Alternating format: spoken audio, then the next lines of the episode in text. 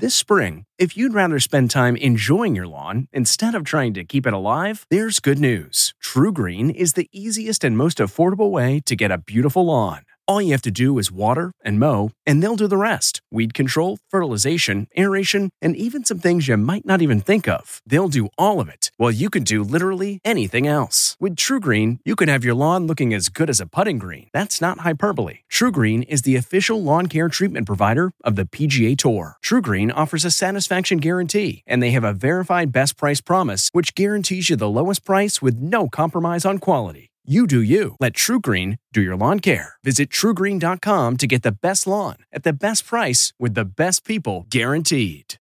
On the first official commemoration of Juneteenth, we sat down with the Secretary of the Smithsonian, Lonnie Bunch, to talk about the significance of that holiday and how the past is never really past, and how the museums look at the present for what it will tell us in the future.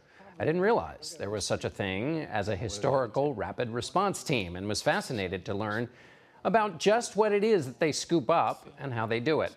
We were surrounded by the red stone of the original Smithsonian building, which also holds the remains of its founder. An imposing setting, which nevertheless welcomed Bunch into his life's vocation when he was just 11 years old. Secretary Bunch, we're sitting here today on the federal holiday of Juneteenth. What, is, what does that mean in our nation's history? In some ways, Juneteenth is really a special moment. It's a moment that is really the first holiday we have that celebrates freedom. Um, that is really about helping us understand the fragility of freedom, the importance of freedom, and the struggle for freedom. So, on, on just on a cursory level, it's really important to allow us to grapple with one of the most important ideals of our nation but obviously, it's also a moment to allow us to better understand the impact of slavery. That this is that moment where um, we celebrate the words of freedom reaching the enslaved in Galveston, Texas. And what's so fascinating to me is that there have always been um, Emancipation Day parades in cities. There have always been places like Florida celebrated emancipation in April. So there's always been this moment. But to suddenly say this is really about helping a nation remember something that it often doesn't want to remember, and helping a nation honor those people who were enslaved, but they believed in an America that didn't believe in them. Um, this is a special moment for me, so I'm very emotional about Juneteenth. And compare Juneteenth or put Juneteenth in the context of that process you were talking about, where there was a long push for Martin Luther King day. There was there have been efforts over time. Uh, where does this fit in in that history of trying to recognize Black history as a part of American history? In some ways, while I think the the decades long struggle to um, get the Martin Luther King um, Day, I think it's really this is almost as important because what this is really about, it's about by the time we had the King holiday, most Americans thought the civil rights movement was the right thing to do. Most Americans are still grappling with slavery. And sometimes it's the last great unmentionable in public discourse. So this is really about this wonderful coin that helps us understand America. One side is this amazing notion of freedom and what freedom means.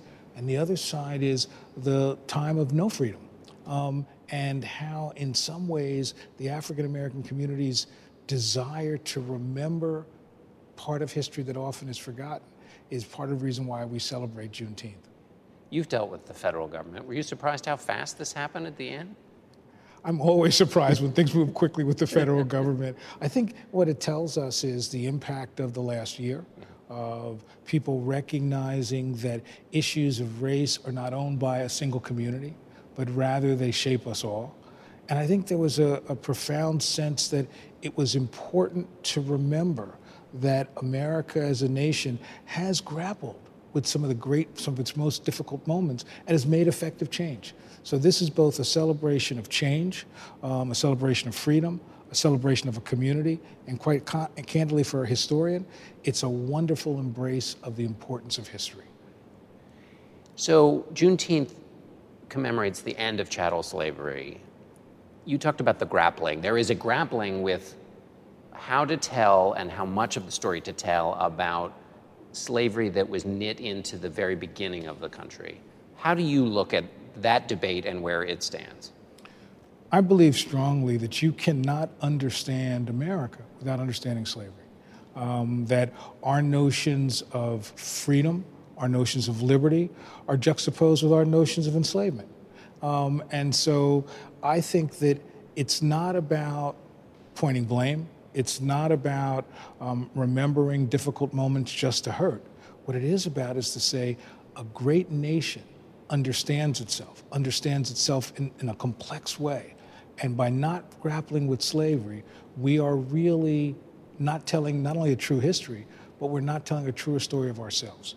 Um, and so for me, this is really an opportunity for people to understand that history matters in profound ways. Um, the debates show that history is not about yesterday, but it's about today and tomorrow.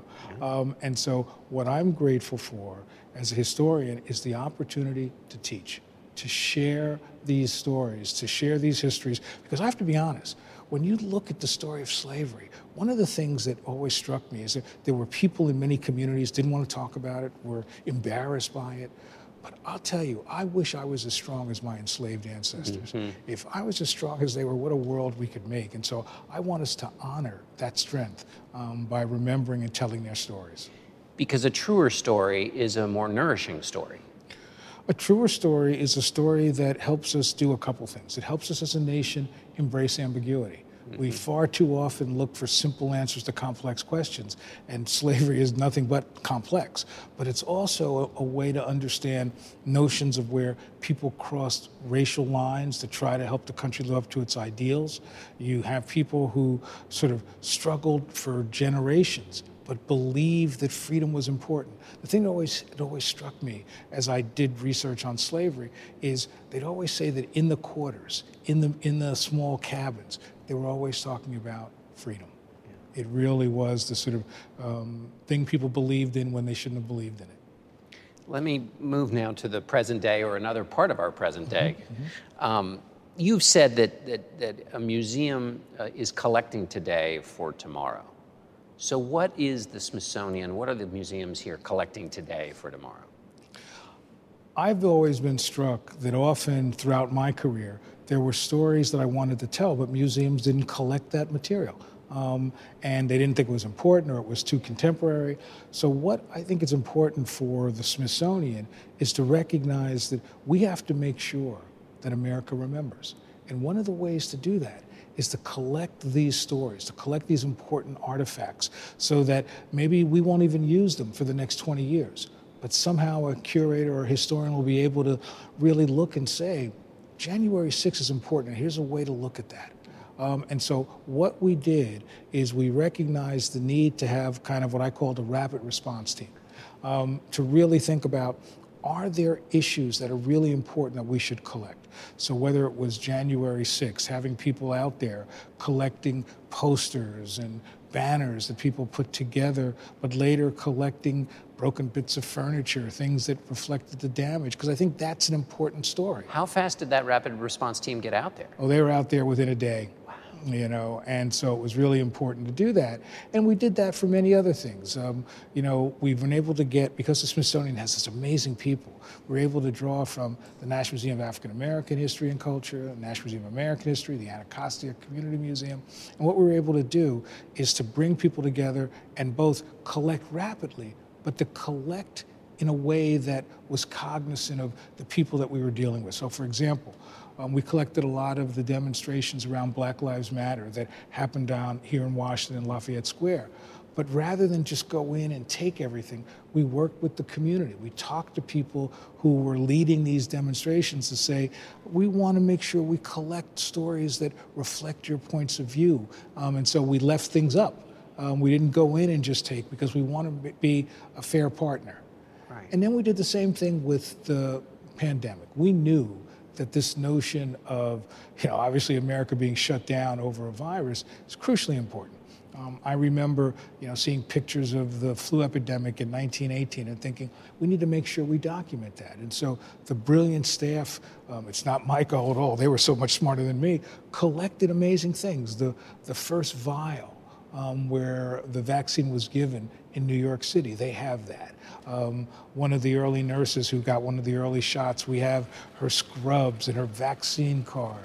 Um, and Dr. Fauci gave us sort of a model of the coronavirus that he used. So the key is to think about how do you document today so that people who don't know this story will be able to understand it a generation, two or three generations from now. So I'm very proud of how the Smithsonian does this rapid response. And you mentioned talking to the community because is the goal not just to get an artifact, but to curate something that has embedded in it the meaning of the thing itself? I'm a firm believer that artifacts don't speak by themselves. And so if you collect the stories, if you work with community to understand why certain posters were so important to people, um, I think that gives you a richness that allows you to engage people, to bring history to life. And I think the most important thing for me is that we need to make sure that we're telling stories from multiple points of view, and you're not going to do that if you're not talking to people. Now, it used to be with historians that you had to wait 50 years. George W. Bush used to say, I don't care, history will figure it all out after I'm dead. Eh, what, what happened to that view of history, or where does that fit in a world of rapid response museum collectors? There are a lot of people, and I was trained that way. You know, you don't talk about anything unless it happened 50 years ago. But I realized that in some ways, as a historian, I became a better historian when I began to talk to the living community. Mm. Um, and so it made me realize that if we collected things today and talked to the community, there's a richness that that has, there's documents, there's facts that that has. So while I think there is something very powerful about having distance, um, I think it's also important to make sure that you have the stuff, you've collected the oral interviews, that somebody then can use 50 years from now with their own distance. But for me, it's about making sure we collect today for tomorrow. Has, there, has something changed about collection? Because we now have in our hands and these smartphones that are turning us all into curators and collectors. And there have always been images that are a part since the camera uh, of, of American history, but is there something different about, I think particularly, of course, of George Floyd, uh, the video of that? Um, how does that shape and change the job of the museum? It, it makes you realize that there are a lot of historians out there um, there are a lot of people that can capture images that can help us think about things in different ways. So, one of the things that the Rapid Response Group did is I also asked them to collect cell phone footage. Um, videos that people made, the pictures they took, the stories they told. I asked people, talking to the, what does this mean to you?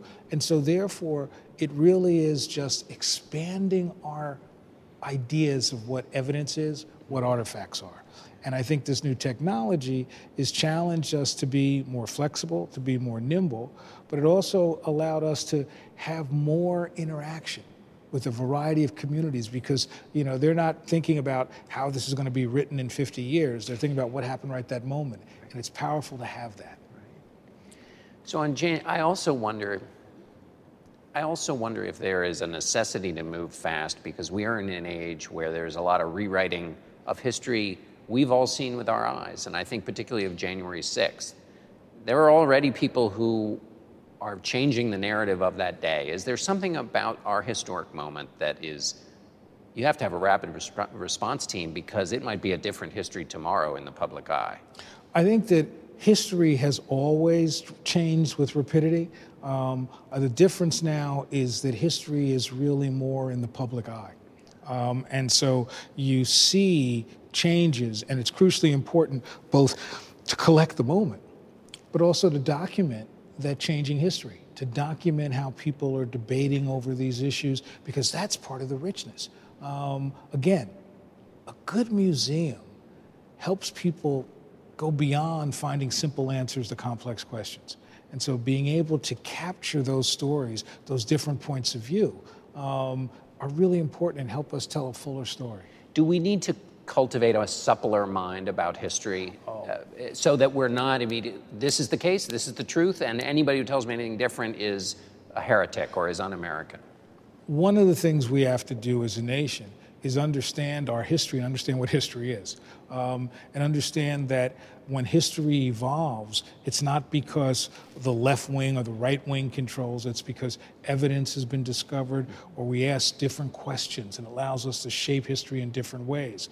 I think what's important to remember is that the goal is to tell, as the great John Hope Franklin, the historian, used to always say to me, tell the unvarnished truth so that people can be changed by that. And if that means history evolves and that change over time, that's fine. But the key is to make sure that you're helping people understand that history matters. For many people, they still view history as nostalgia. And I view history as the fundamental force that shapes who we are today. Um, and so, therefore, that's why history is so important, and that's why there's so many debates around it. Even people who say history isn't that important, don't major in history in college, are the very people who are out there saying, wait a minute, I want to make sure my interpretation of the past is the dominant interpretation. So um, I find it fascinating. I find it a struggle, but I find it important that history is now once again in the forefront of many of our conversations. Well, when I think about the events of 2020 and 2021, uh, the, the I mean, it feels like you could have a museum for just those two years. So much has happened. I think that when you look at the recent history, you're right, so much has happened. Murders of George Floyd, all the way the world has gotten involved with notions of Black Lives Matter, obviously the pandemic, um, the, the elections and all the issues over partisanship, January 6th. There's a lot going on. But what I think is important is to also use history to contextualize this, to let people say that um, one, the murder of George Floyd is part of a long history of racial violence in America, and that there have been moments where you use those moments to transform a nation, to change a country like they did during the civil rights movement. Um, so the key is to use history to help people find understanding and meaning. Did you find that experience a lot at the African American Museum, where people might have gone and who uh, didn't have a deep, rich understanding of the, the black experience in America and might have come, come out and said, gee, this isn't the first time these things have happened. I think that building the African American Museum, part of the goal was to give the public a reservoir of knowledge that they maybe didn't have, that they can dip into. And we framed the story not as a black story for black people, but really as a story that used one culture to better understand what it means to be an American. And as people went through the museum, I was always moved by the letters I would receive, by people stopping me on the street and hugging me and saying thank you, because what it, what it gave them was an opportunity to understand something that maybe um, they didn't talk about at home. Or it gave them an opportunity. One of the great powers of a museum is that we create informal communities people who don't know each other come together around an artifact and that conversation changes. So people would say to me, they overheard a conversation and it made them think about something differently. In some ways, museums like the Smithsonian are part of the glue that holds the country together, but they're also part of that place to create curiosity and stimulate that. So that in essence, when we create exhibitions, we're not furnishing the room, we're furnishing the imagination. How much of a hit did the Smithsonian take during the pandemic, just in terms of that communal space that we could no longer go to? One of the things the pandemic did was it allowed us, it forced us to reimagine the Smithsonian. Um, it allowed us to move much more digitally. Um, we had always were moving towards a digital first strategy, um, finding the right tension between tradition and innovation. Well, the pandemic made us go to a digital only strategy. Mm-hmm. Um, so it, we learned a lot about the fact that the public um, sort of our use of education material was seized by the public. It grew over 150 percent. Um, so it suddenly means to me that there are millions of people that we can serve by being more digital. Um, and so I think it's changed us in that regard. It's also changed us to think about, we have to think about new business models. Mm-hmm. Um, you know, so much of the prosperity of the Smithsonian was based on people going to the restaurants and eating or going to the gift shop. So it, it allowed us to rethink e commerce. Mm-hmm. What does that mean for the Smithsonian? And it also challenged us to think, like so many other people, what does work really look like? Mm-hmm. Um, do you bring everybody back? Do you not? Um, what has worked from, from this Zoom culture and what hasn't? So it really has. My notion was that the Smithsonian should not just try to survive this moment, it should use this moment to ask questions that it didn't ask before, to make organizational changes it never did before, but to recognize that we will never go back to the way it was. And there's nothing wrong with that. I was talking to somebody who interviews people on TV for a living, and they said with Zoom, you lost the quick interaction of human uh, closeness. Yep. But what happened over time was that he discovered that the conversations, uh, there was less performance to them. They became deeper and more mellow. Did you discover anything like that in the museum world when everybody was having to go online about the way people consumed history? That's interesting. It's an interesting thought. Um, what I was struck by was that Zoom took away the informality. That many people felt that they had to be much more formal in their answers, that um, they really wanted to make sure that um, they were heard. Um, I was also struck, I spent a lot of time watching how did it play out with issues of gender or race? Did people feel comfortable speaking? And so there's a lot of work to make sure everybody felt they were equal. But the notion of what Zoom did for, did for me was it real, made me realize that the millions of people that I could engage in. The, you know, I talked to all the museums in Italy or in Ireland without getting on a plane. um, so it's, it's, it's really, in my mind, an effective tool. Um, we have to use it with caution because there are people who aren't comfortable with it, but it's an effective tool. If we've got everything at our fingertips these days, or we think we do, we can look up things online, we can do all that, why should I come to a museum? Good question. There is nothing more powerful than the interaction with objects and with other people. Um, and you don't do that online. Um, what you also want to do is when you come into a museum, there's opportunities for accidental discovery. Um, that you go look at art that you really weren't interested in and suddenly, oh my goodness, um, if you ask me on Zoom, am I going to look at that art? No but if I'm in the building, yes. I think that what we want to do is recognize that we want to make sure that technology is integrated into the museums, give people opportunities to go deeper into certain subjects, or really let them see the connections of what they saw here at the Smithsonian with museums in Texas or Chicago. So there's real possibilities that the technology will allow us to both expand our audiences, but also to help other places that care about history or culture um, reap the benefit of being tied to the Smithsonian. And I wonder if you think there will be a starve hunger for simply existing in space with other human beings because we have been so deprived of it. I have been overwhelmed by the response that people have shared with me about being able to go back to the National Zoo or go into the museums. There is this there is a sense of both starving for what was once was, right? So to say that we're returned to life as, as before the pandemic, but it's also this notion of realizing what we missed. We missed that social interaction. We missed being able to grapple with exhibitions and artifacts in ways that challenged us but made us feel we were part of a broader community. I wonder, one of the amazing things with the African American Museum is the feeling that it happens to you when you start and as you move through it. It's, uh, as they tell writers, you show, don't tell. You, you feel it as a, in addition to being told and introduced to other things. So I wonder if, well, is that a part of the modern goal of a museum, to make you feel, not just deliver facts? for me, when I was helping to build the National Museum of African American History and Culture, it was all about emotion.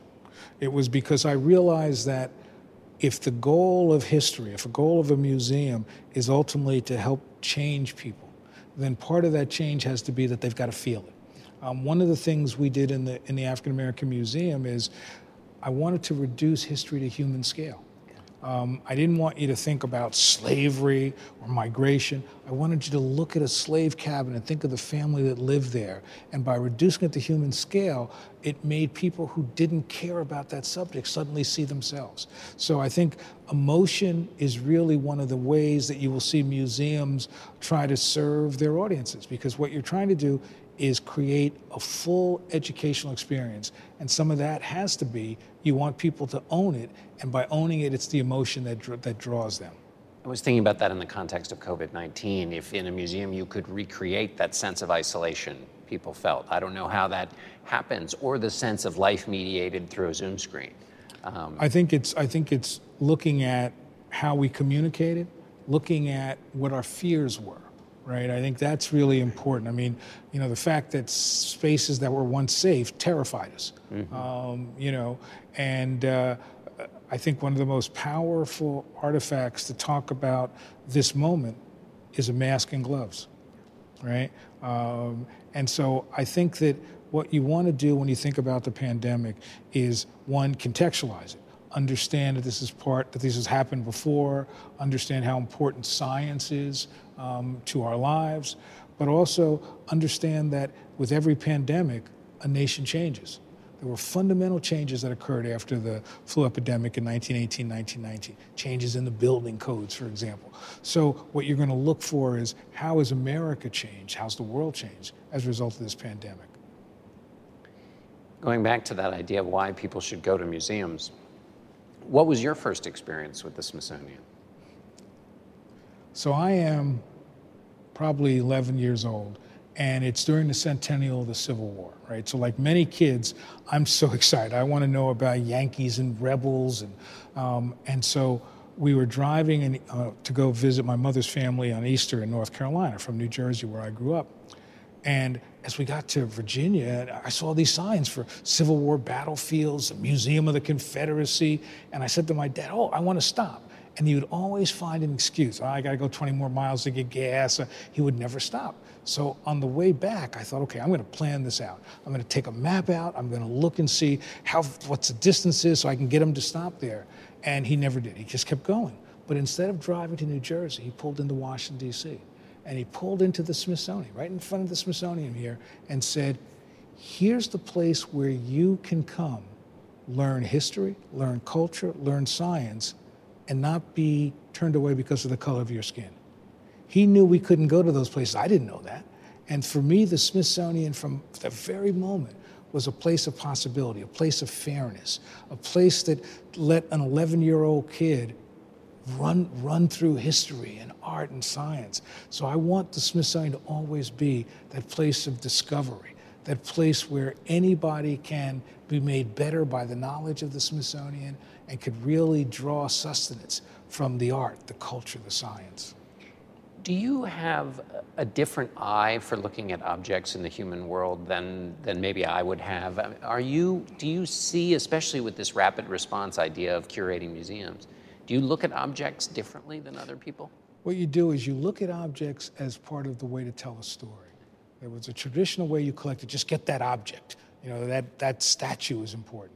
For me, it is really what is going to allow me to engage people, to tell a fuller story, to tap people's emotion. That's how I look at artifacts. There are some things that just are so powerful, you want that artifact. But for me, it's about how do I make sure that we're giving people a useful and usable history, a useful and usable culture through artifacts that sing. Juneteenth is on everybody's mind now because of the federal holiday, but I think for a lot of people, Juneteenth was something they learned about. They didn't know about it when they were in their history classes. And the Tulsa Massacre is also something people are just learning about. What do you think are some other areas that are ripe for that kind of discovery and reintroduction into, or perhaps first time introduction into the American story?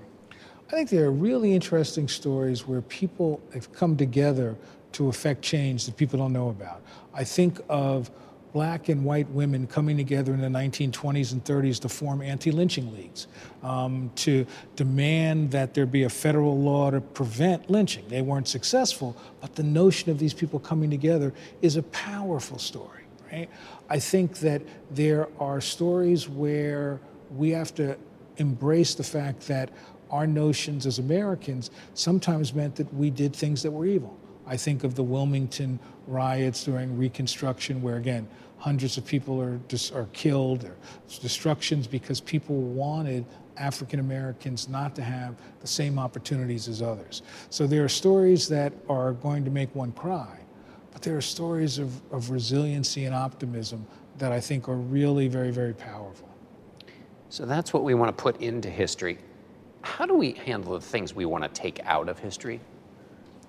Well, a good historian is like a good gardener. You know when to prune. Mm-hmm. Um, and so there are things that are either not as instructive, um, not as important as they once were. Um, I think what you want to do is you never erase history um, because I think that's wrong. But what you do is recognize that new ideas, new information, new impacts mean that you look at history in through a different eye. Mm-hmm. Um, so you see books written today about oh gender are very different than the books written 30 years ago or 40 years ago. And i think that's good because what it really means is that we're expanding the canon. We're expanding people's understanding of the past. So this year marks the 175th anniversary of the of the smithsonian and there's an exhibit called futures. What do you hope for the future of the smithsonian? Well the smithsonian has always been a place that has helped the country think about its future, right? Whether it was supporting an early glider and aviation work, right? Uh, um, and so, what I want is I want the Futures exhibition to help the public th- recognize that they shape the future. Mm-hmm. They're not simply shaped by it, they shape the future. But for me, what I'd like to see the Smithsonian um, 175 years from now, um, people saying that, boy, the Smithsonian is really of value that it gives us tools to live our lives, that it has a contemporary resonance, that it has stories that are old, stories that are minute, but it also has stories that allow us to basically be a place that defines reality and gives hope. That's great. Secretary Bunch, thank you so much for being with us. Thank you. My pleasure. If you like Face the Nation with Margaret Brennan, you can listen early and ad-free right now by joining Wondery Plus in the Wondery app or on Apple Podcasts. Prime members can listen ad-free on Amazon Music.